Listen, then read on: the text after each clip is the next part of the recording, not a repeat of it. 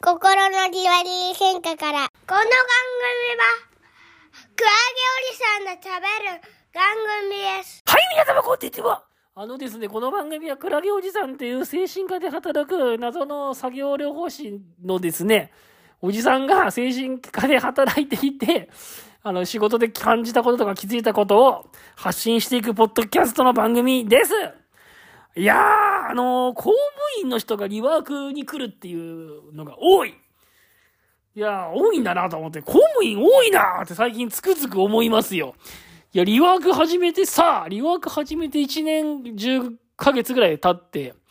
まあ、それなりにリワークやったなって感じがあるんですけど、まあ、それは1年ちょっとでやったなってこともないんですけど、いや、公務員の人多いね、公務員が。最初はそんなに目立たなかったんですけど、最近どんどん公務員が増えてきて、や、公務員の人って、なんでこんなに休職するのかなっていうふうに思います。えー2021年度に心の不調で1ヶ月以上の病気休暇を取ったか、休職した地方公務員が全国で38,467人に上ったことが、総務省の調査で分かったと。えー全体の1.2%だそうです。うん、どうなのかな？多いのか？これは。えーコロナ感染に伴う業務量増加や職場の人間関係などが背景にあるとと、と見られるって書いてありますけどね。よくわかりませんけど、これは、な、なんだこれは、共同通信のとこに書いてあるのかな？なんかそんなこと、今、ネットの記事で見ましたけど、なんか多いんですよ。で、公務員ってやっぱり、まあ、休職する人が多いのか、リワークに来る人が多いのかわかんないですけど、やっぱリワークにとにかく来る人が多くて、まず今日、公務員って、あの、休職期間がやっぱ長いので、だから、リワークに来るっていう可能性がやっぱどうしても上がりますよね。休職期間が長い職業の方が、やっぱ長く休職して、できるので、なんだかんだで、長く休職できるので、じゃあ実際復復職するときにじゃあリワーク使ってくださいみたいなことになるっていうか、じゃ普通の一般企業だと結局病気が治りきらないうちに退職みたいになっちゃったりするんですよね。退職みたいになっちゃったらなっちゃで、なっちゃったで、まあその後リワーク来る人もいるかもしれないんだけど、また再就職とか勝手にしちゃう人もいますから、やっぱなんだかんだで、うーん、その休職期間が長いっていうことは、それなりに休職にかける準備もできるみたいなところもあったりするし、まあそれでリワークに来る可能性が高くなるっていうのもあるのかなと思います。であとはやっぱりその公務員、職場側がね、リワークをやってくださいというふうに言うことが多い気がしますね。やっぱり何回も繰り返す、休職を繰り返す公務員が多いようで、でそういう方に対してですね、まあ、一般企業だとまたすぐに、まあ、病気療養を取ってもらって、それで、自己、うんと、休職期間満了で自己都合退職っていう措置が取れればいいんでしょうけど、まあ、公務員の場合はその休職期間がそもそも長いものなので、まあ、何度も休職を繰り返したりなんだりとかしていて、自己、休職期間満了で自己都合退職というふうにするのは結構難しいんでしょうね。そういうのもあるのか、会社側もちゃんと戻れる状態になってから戻ってきてくださいみたいなところもあって、なんかわかんないですけど、禁止公務員多いなって思いますね。で、なんかある人がね、思って言ってたんですけど、やっぱ公務員って、いや全然こう、なんだろうかな、えー、安定しているみたいなイメージがあるけど、実際公務員やってみると安定してる仕事ではないなと思ったっていうふうに言ってる人がいて、なんかすごくそれはね、納得させられましたね。まあ、公務員ってなんか、ま、首がないとかさ、安定してるみたいな雰囲気ありますけど、実際公務員になっちゃうと、何かの専門家になるわけではなくて、まあ、その、その時その時の、まあ、都合でね、生活保護の担当になったり、課税課になったり、えー、市民の窓口みたいなことやったり、マイナンバーカードのことやったり、よくわかんないんですけど、公務員の仕事も自分も。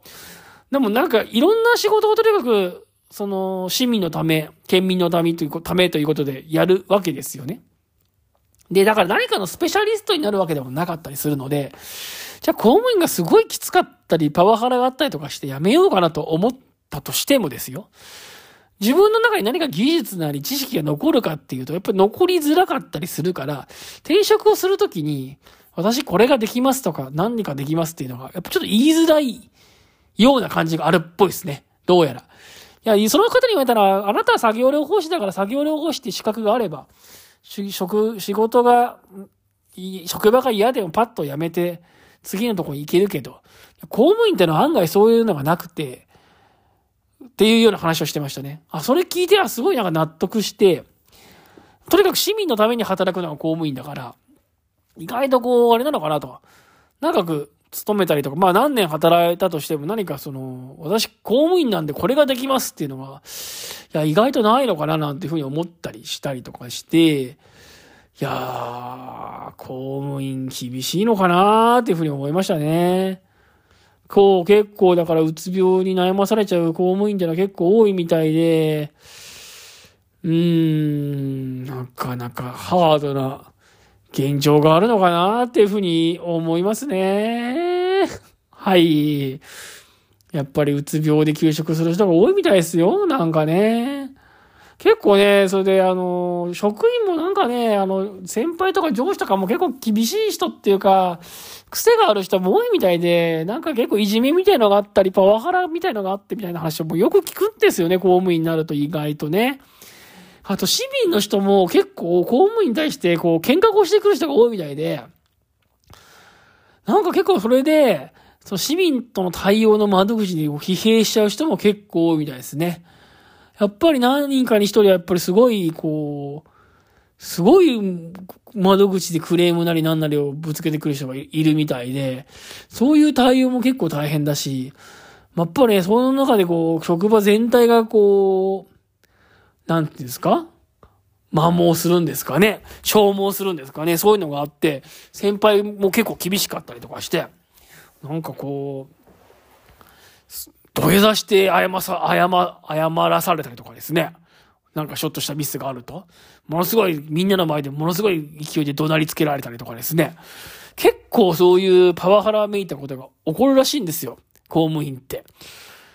なんかそういう話聞くと怖いなとか思っちゃってね。いやー、大変だなーと思いますね。大変だなーと思いますよ、本当に。はーと思いましたね。はーと思っただけなん、思ったっていうとこで、ちょっと僕もそれ以上何とも言えないんですけど、大変だなと思って公務員っていうとこですよ。うん。なんか安定してていいな、みたいなね、話もありますけど、なんかそうでもないのかなとかもう思ったりするわけですよね。これマイナンバーカードのうんぬんなんかもね、もうほら、いろいろもう、いろいろすぐ方針が変わったりするわけですよ。マイナンバーカード関係も。ね。最近。そういうのもあって、そうすると、末端の人たちはね、もうすごい大変みたいですよ。末端の人たちは業務がコロコロ変わって、それに合わせなきゃいけないから。なんかそんな話も聞いたりするとな、なかなか大変だなって、働いていくのは大変だななんて思っちゃってさ、もう辛いななんて思っちゃって、ヒーンと思いますよ、本当に。いいと思ったりとかしてね、なんか私もそれでね、なんか微力ながらなんかできることがあればいいんですけどね、何ができるかなっていう感じですね、本当に。いや、自分は公務員になんなくてよかったななんていうふうにちょっと思ったりもしますけど、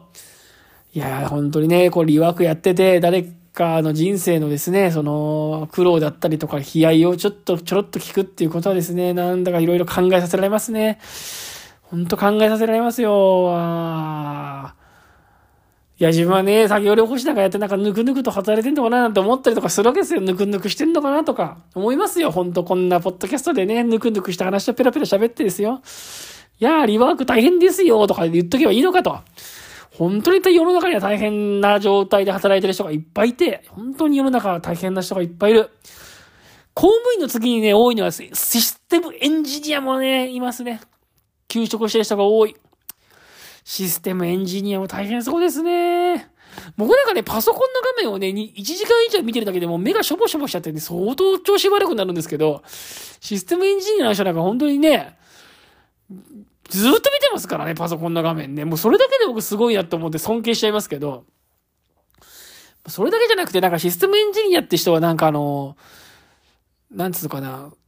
取引先っていうか、そのお客さんのところの会社に行って働かなきゃいけないんですよね。その、本部に、本社にいるわけじゃなくて、お客さんの会社に行って働くので、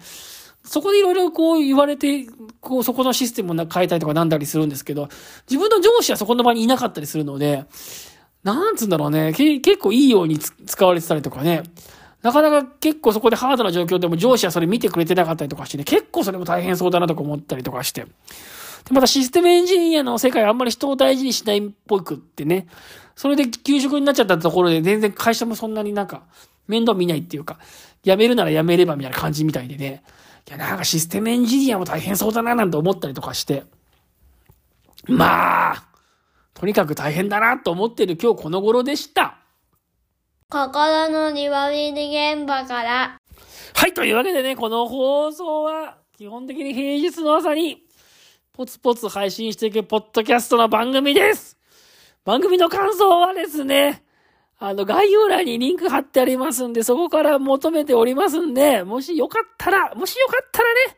もしよかったらでいいんで、感想が欲しいなと思っております。はい、それでは今日もありがとうございました。